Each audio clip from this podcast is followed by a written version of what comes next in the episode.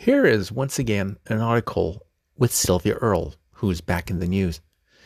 Uh, Sylvia Earle is someone who, whenever you're at a convention or at uh, an event related to the oceans, Sylvia Earle is everywhere. She'll give speeches, she will give time, she will have her picture taken. She is fully dedicated and committed. I mean, beyond any normal or reasonable demand. She's out there. She's fully, fully immersed into it. She's referred to as her deepness and whenever she speaks, a lot of people will be listening. A lot of people are absolutely in awe by her work and her ability to communicate topics across generations. I've actually witnessed her speaking to younger ones, really younger ones, and they all listen to her very attentively. And the less younger ones even more enthusiastic about being seen with her, going to see her, following her, and um, I think it's uh, it's a lot of fun. I, I, would add that it was she's game. I mean, I've seen her dress up as a shark and uh, sing "Save Our Sharks" and all kinds of things. I mean, it's very impressive.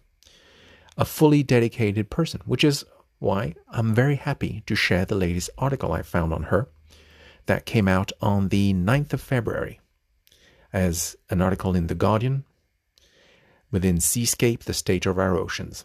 And Sylvia Earle comments We're on the brink, a million species may be lost. We are a species that is superb at killing, says veteran oceanographer, who calls for us to stop treating fish like crops and give them the respect they deserve. This article was authored by Chris Michael in Vancouver. The renowned oceanographer Sylvia Earle has urged a global gathering of marine experts to rein in industrial overfishing that threatens hundreds of species with extinction and to rethink our relationship with the oceans, calling on humanity to do unto fish as you would have them do unto you.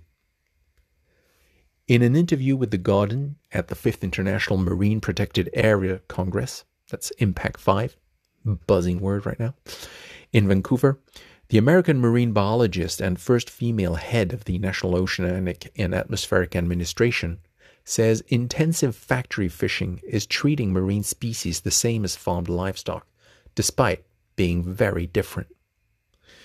So many people seem to think that fish are equivalent to cows and chickens and pigs. We even talk about harvesting the sea, she says. It's not a harvest. We're just out there as hunters. The key difference, she argues, is that industrial fishing drives species to extinction. We're seeing species after species winked out. The trajectory is more than a million species will be lost. We don't know enough about the ocean to say how many have already been lost, but we do know that we've been good at eliminating whole ecosystems, she says. We're on the brink.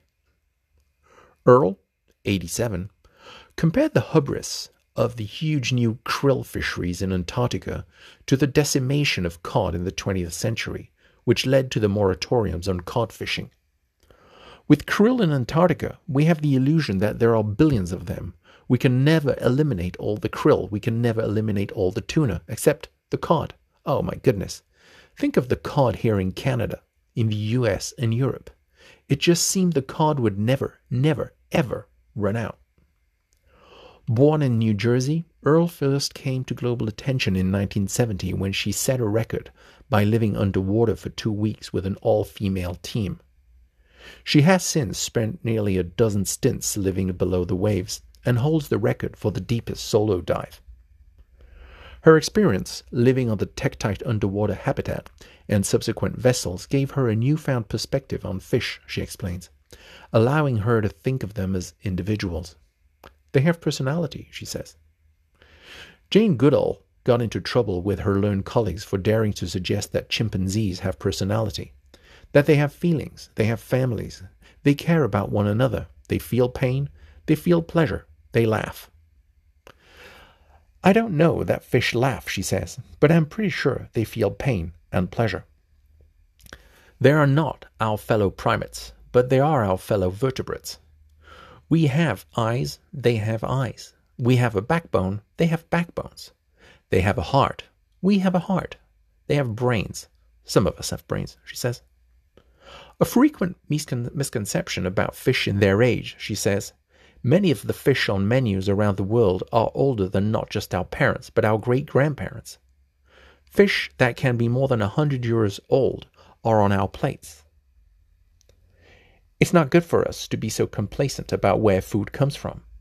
It doesn't mean we're going to stop eating fish, but maybe we should be more respectful. We don't accord them with the kind of dignity that we do with most other forms of life. They're measured by the ton. How many fish are in a ton of fish? How many people are in a ton of people?